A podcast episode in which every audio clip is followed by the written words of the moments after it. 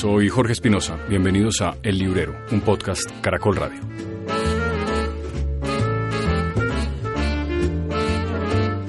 En el último capítulo del año hacemos un recuento con Mauricio de los libros que más nos han gustado durante este 2019, las novelas que nos acompañaron durante este año e invitamos también a una librera y a un oyente, un oyente de El Librero de Caracol Radio, a que nos dijeran también cuáles son sus recomendaciones. Hablaremos además de la música, de la vida y de la autobiografía de una de las mejores cantantes del siglo XX, una tal Billie Holiday. Bienvenidos. Capítulo final. Los libros.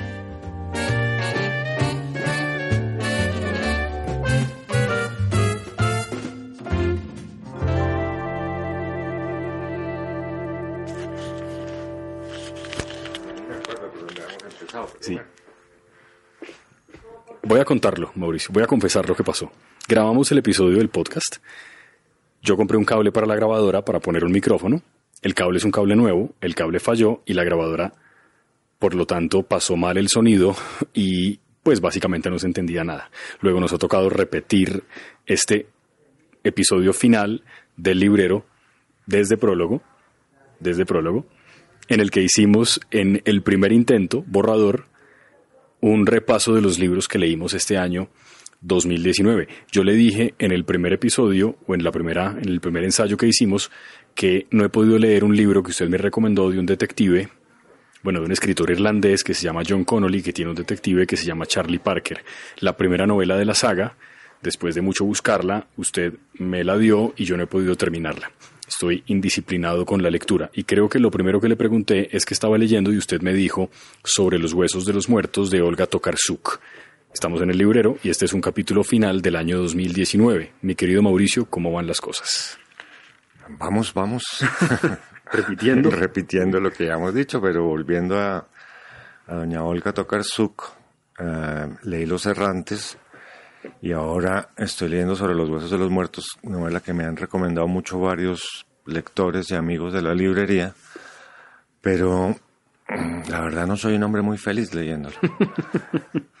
no llevo mucho, llevo 120 páginas. Eh, está narrada por una mujer ya mayor que vive aislada en las montañas. Estamos en invierno en este momento. Ella y otro poco de personajes viven en, esas montañas con metros de nieve a 20 grados bajo cero. Hasta el momento van dos muertos, no sabemos si son crímenes o si son eh, muertos accidentales. La señora reflexiona mucho sobre la muerte y habla mucho sobre astrología, sobre cómo está eh, todo esto que yo no entiendo, que son Venus en la casa de Júpiter o Júpiter, etcétera, etcétera, para ir mirando uh, cómo han sido estos crímenes. Uno de los crímenes es el del comandante de la policía, pero ella dice que es venganza de los animales porque es cazador. Eh, el otro crimen es el de un hombre muy detestable. No, no sabemos si son crímenes realmente, son muertos. Pero ella también dice que es venganza de los animales porque este tipo era un sátrapa para, para, hacer cacería y usaba cosas ilegales y trampas y ella se la pasaba peleando con él.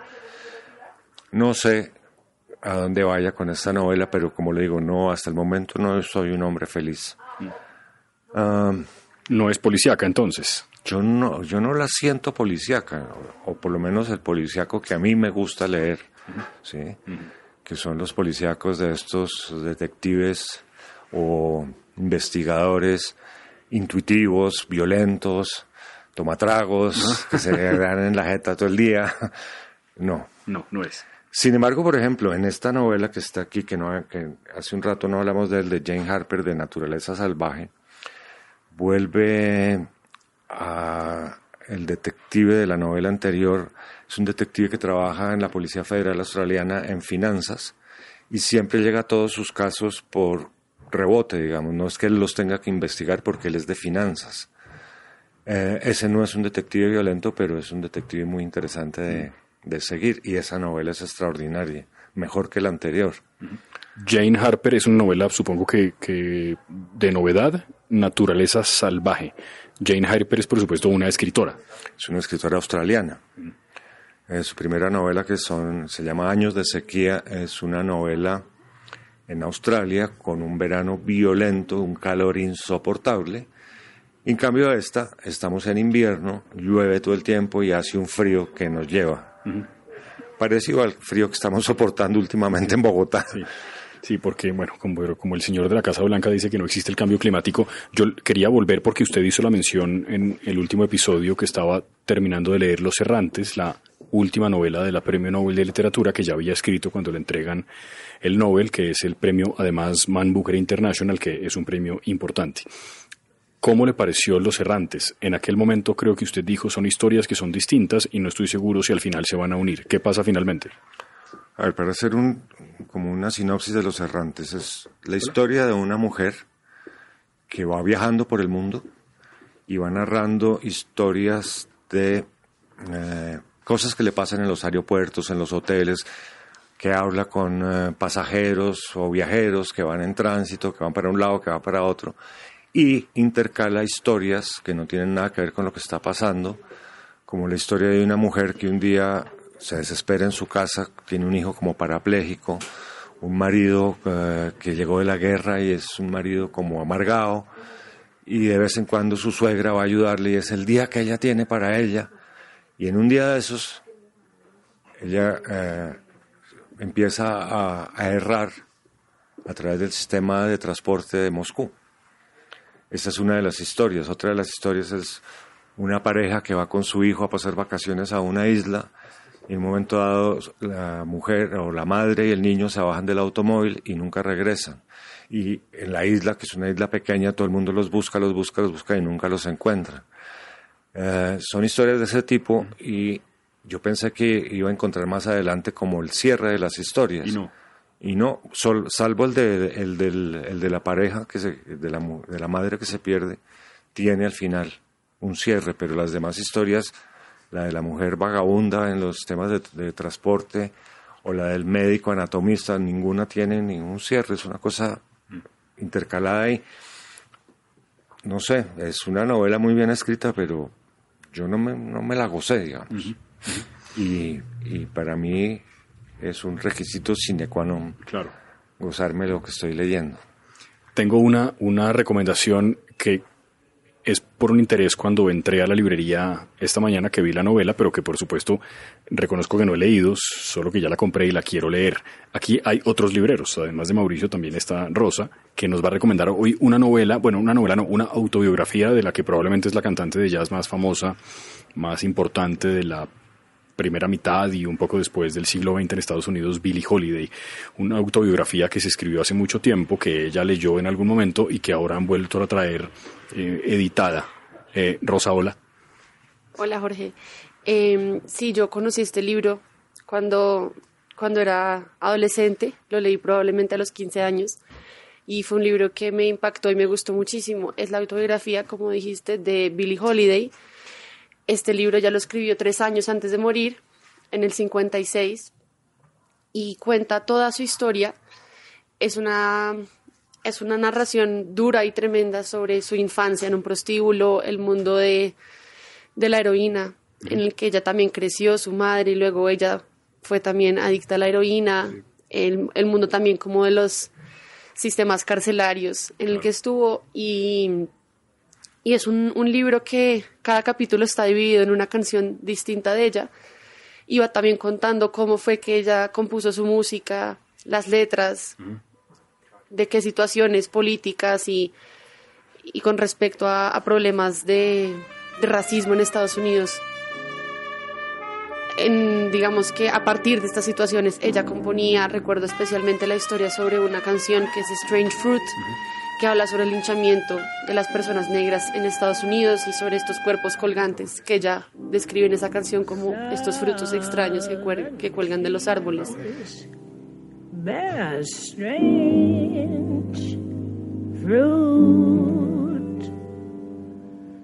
blood on the leaves and blood at the road.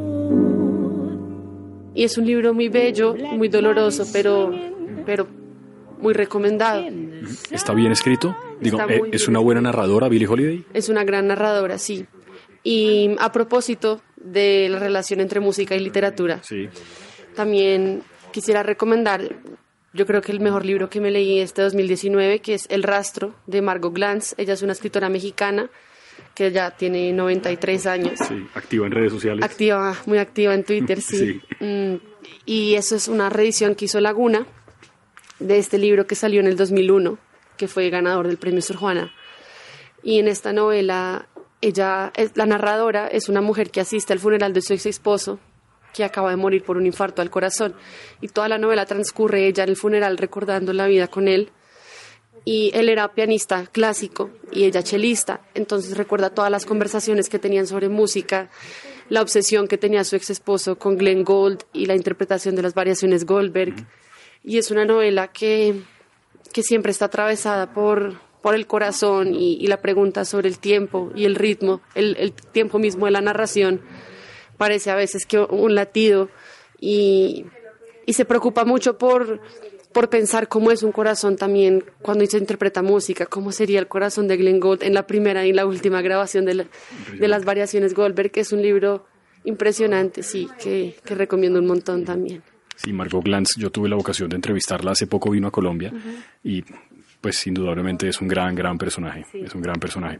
Sobre eso de la música, ya decía yo como confesión que el, el- primer borrador que hicimos de este podcast de hoy por problemas técnicos no salió y yo decía que contaba que eh, en aquella época, en aquella época digo de Billie Holiday, había también un músico, saxofonista maravilloso, Charlie Parker Bird, que también era adicto a la heroína. Creo que tenía como grandes dolores, eh, como lumbares, tenía algo en la espalda y era por lo menos la excusa que él utilizaba para estarse aplicando opiáceos todo el tiempo. Y probablemente, pues uno de los mejores saxofonistas de la historia. Y él también tiene una historia parecida a la de Billie Holiday. Él también lo perseguía el FBI, les parecía que era un tipo sospechoso, no les gustaba que los negros fueran capaces de convocar a gente blanca y de emocionarlos con la música. Y hay una escena final de la película que le dedica a Clint Eastwood, que es un gran jazzista, es un gran jazzólogo, más bien un tipo que le gusta mucho el jazz, y, y hay una, una película de los 80 que es La vida de Bird, que se llama así Bird, y en la escena final, que es una escena muy impactante, el hombre muere por una sobredosis, la, la esposa, la, la novia es blanca, llama a un servicio de emergencia, un hombre se acerca a la casa y cuando llama por teléfono dice, aquí hay un hombre de unos 50 años y ella le dice después, no, tenía apenas 32 o 33. Y es un poco como los llevaron por las circunstancias políticas, pero también personales al, al desespero completo. Holiday, lo mencionamos en el primer episodio fallido, eh, también murió de cuarenta y pico de años, ¿no? Así que muy, muy, muy, muy joven. Y finalmente quiero que nos diga algo, Rosa, sobre lectura fácil de Cristina Morales, que ganó un premio Tusquets, No, el, el eh, premio el Herralde, perdón. En 2018. Eso es, que es una novela de la que se ha hablado mucho últimamente, he visto incluso entrevistas que le han hecho como en múltiples periódicos. ¿Qué es? Sí, es mi lectura actual. Para los que aquí para describir la portada, como dijimos en el intento anterior, Sí. que es ni amo ni Dios, ni marido, ni partido, ni de fútbol. Em, lectura fácil de Cristina Morales, que es una escritora española. Es una novela que mm, para mí ha sido un reto. Es, es una novela bien difícil de leer, justamente porque presenta una, digamos que un desafío a la manera en la que se puede contar una historia y a la manera y a, una, y a la retórica también patriarcal, institucional. La, las protagonistas de esta novela son cuatro hermanas que han sido identificadas por el Estado de Cataluña como mujeres con discapacidad mental. Y las cuatro viven en unas residencias urbanas para estos personajes. Y toda la novela es una reflexión y una crítica muy fuerte a, estas instituciones mentales, a la manera en la que los sistemas legales y capitalistas también se encargan de marginar este tipo de cuerpos que no son productivos, que no son reproductivos, ¿no? También son mujeres Claro, que... no. Exacto. Sí. Y, y también, por lo tanto, es una reivindicación y una defensa del deseo de las mujeres y entre ellas del sexo. Es una novela feminista que no admite concesiones y que no solo por lo que dice cuestiona los establecimientos tanto patriarcales como capitalistas, sino que eh, su retórica misma es ese desafío y es la es una novela, como dice en la contraportada, que me parece una definición muy acertada, es una novela grito frente, frente a todos estos sistemas y, y retóricas y lógicas que a veces intentan constreñir las maneras en las que una mujer puede, puede hacerse un lugar en el mundo y sobre todo su cuerpo. Bueno, gracias por esa recomendación. Yo también en el intento anterior hablé de una novela que me recomendó Mauricio, Pequeño País, de Gael Fayet, un escritor eh, africano, pero que escribe en francés, que vive en Francia y que tiene una historia muy curiosa de cómo empieza a escribir un cantante de rap. Uno lo encuentra en Spotify a él. Y es que una editora famosa en Francia un día oye a su hijo en su cuarto oyendo la música que compone y que canta el señor Gael Fayet, le dice que tiene que presentarse lo que ella necesita que ese joven cante eh, esas canciones, pero que también las escriba, y él termina diciendo que bueno, que él va a escribir una novela y publica esta novela sobre el genocidio de Ruanda, eh, y es una novela, pues es impactante, muy bien escrita, y que me parece que resume sin pretensiones de contar la historia, digamos, con mayúscula, pero sí un poco lo que pasaba en aquel contexto en los 90, en ese genocidio que que el mundo decidió ignorar a pesar de que era evidente que pasaban cosas horribles y que estaban a punto de pasar cosas terribles y también un poco la participación que tuvo en todo eso Francia eh, con una política, no sé, tal vez interesada y muy hipócrita en los intereses de un país que, que, para ellos eh, era importante por, por múltiples motivos. Eh, ninguno de ellos que, beneficiara a la gente de, Ruanda. gran novela, Pequeño País, me, me pareció muy buena. Mauricio, ¿por qué no me habla de confesiones y de otro libro que sé que le gustó mucho, que se llama El plantador de tabaco. Pero antes de hablarle de esos, me acabo de acordar que yo le había estado hablando de ese nuevo género que ha surgido, que se llama literatura. Sí, señor, de un español, ¿no? Bueno, referencia a un español. Y es, claro, me estaba acordando del libro de Gaby Martínez que se llama Animales Invisibles. Sí. Que son, creo que, nueve crónicas, realmente, sobre la búsqueda de animales que han estado en el colectivo de las, de las tribus o de las etnias, o de animales que existieron y ya fueron exterminados, porque hablan, eh, tiene una parte en Nueva Zelanda buscando un, un, animal que, como no le tenía miedo al hombre, lo cazaban muy fácil hasta que se lo comieron todo. Está la crónica, de, la primera crónica que tiene, que es cruzar, eh, atravesar el África a través del Nilo, en busca de un pájaro, pero en esa búsqueda del pájaro también nos va relatando todo lo que pasa alrededor con los problemas eh, políticos que hay en el África, o el de pie grande, que es la búsqueda del Yeti, que lo amarra con una historia que sucedió con eh, los talibanes y el asesinato de un periodista que estaba investigando sobre eh, el animal y entrevista a mucha gente que dice que ha visto el Yeti, cómo es el Yeti, lo describen. Ah, me encanta ese género de, literatura y a ese yo creo que le podemos amarrar lo de George Haskell, que es en un metro de bosque, que es las observaciones de un biólogo durante todo un año, en el mismo sitio, mirando cómo va cambiando ah, la dinámica de ese metro cuadrado de bosque, ¿sí? cómo van surgiendo plantas, muriéndose otras, cómo pasan los animales y comen y entonces dañan, pero al dañar vuelve y hay otra vida que surge ahí en los charquitos, etcétera, etcétera, etcétera. Y ahora sí, volviendo a Confesiones del Dr. Marsh. Claro, que se hizo famoso por su primer libro, que creo que incluso los mismos médicos lo elogiaron mucho, un libro impactante, Ante todo no hagas daño, creo que se titulaba. Ante todo no hagas daño, que cada capítulo tiene el nombre de una cirugía. Ah, pues ante todo no hagas daño narra sus experiencias como cirujano, neurocirujano, y Confesiones narra ah, su vida una vez se ha retirado. Tiene narra sus viajes tanto como médico a Ucrania y a Nepal, porque los médicos, tanto el hospital donde va a trabajar a Ucrania, el director del hospital es amigo de él, del departamento de neurología, y, lo, y, en, y en Nepal el director del hospital es amigo de él. Eh, como le comentaba en nuestra grabación anterior, sí.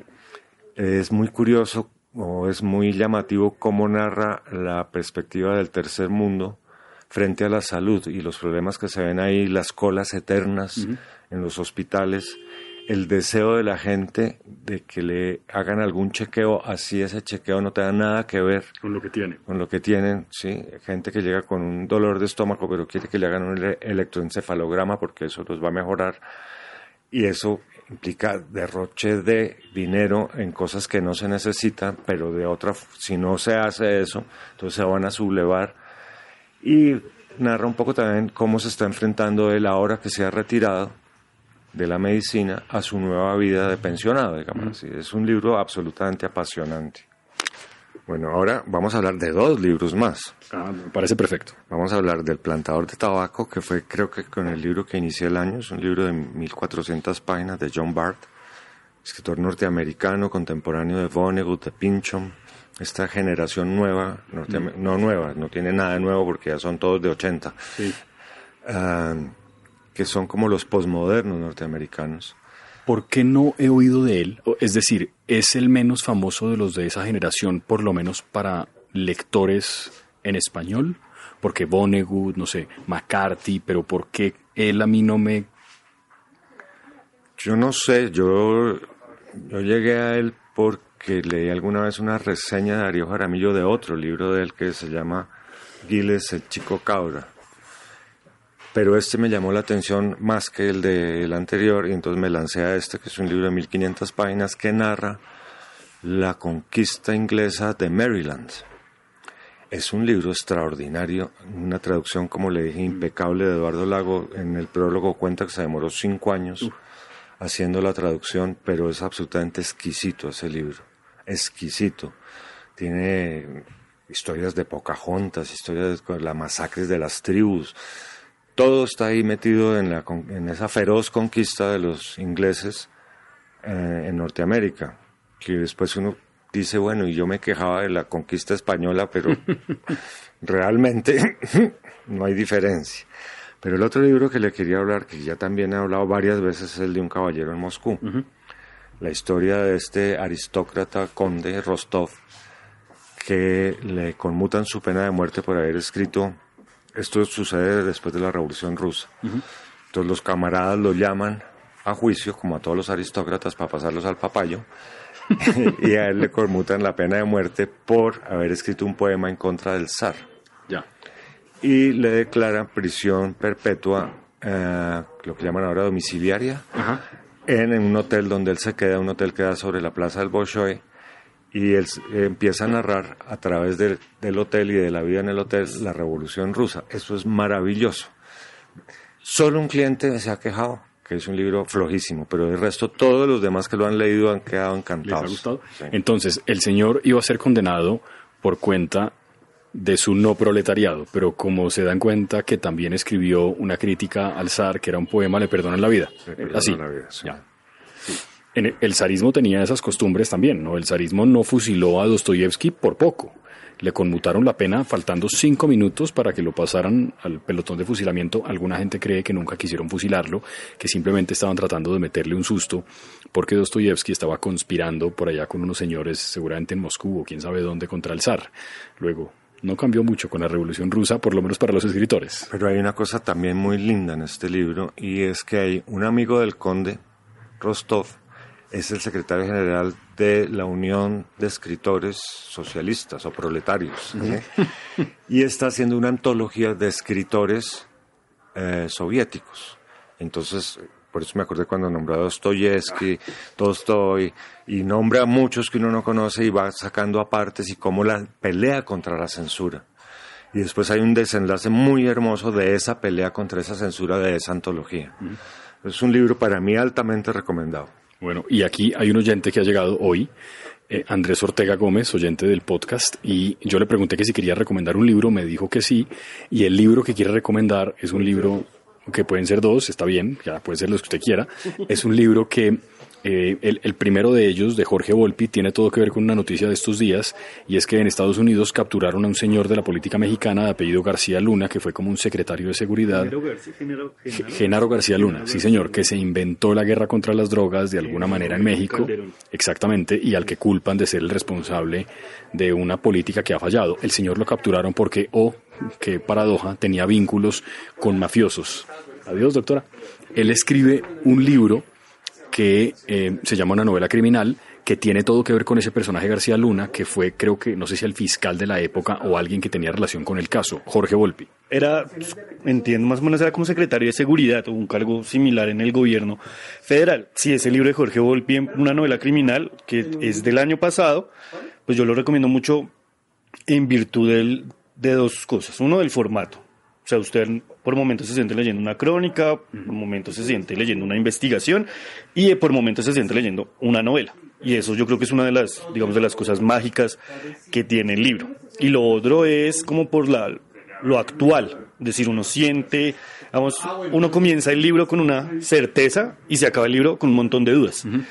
Y siendo un poco la desprotección estatal, yo me quedé siempre con la sensación de que esto pueda pasar en cualquier país de América Latina, en el sentido en el que es prácticamente una invención y uno no queda muy claro que los las dos personas, el, mexicano eh, Israel, que es que se llama, y la francesa, si se me olvida el nombre, eh, sean los culpables de, del evento ahí. Eh, digamos, del hecho como victimizante que, en el que transcurre la novela.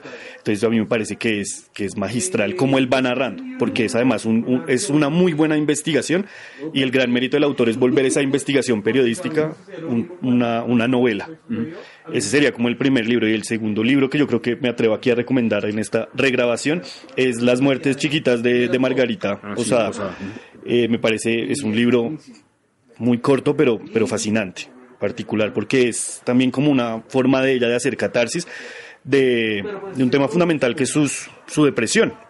Pero la, forma en que lo va contando, para quienes hemos estado un poco en, esas situaciones, pues es muy empático con, lo que uno vive. Me parece que es un testimonio muy bonito y que, realmente le, le deja uno aprendizajes para, pues para, para ese tipo de procesos.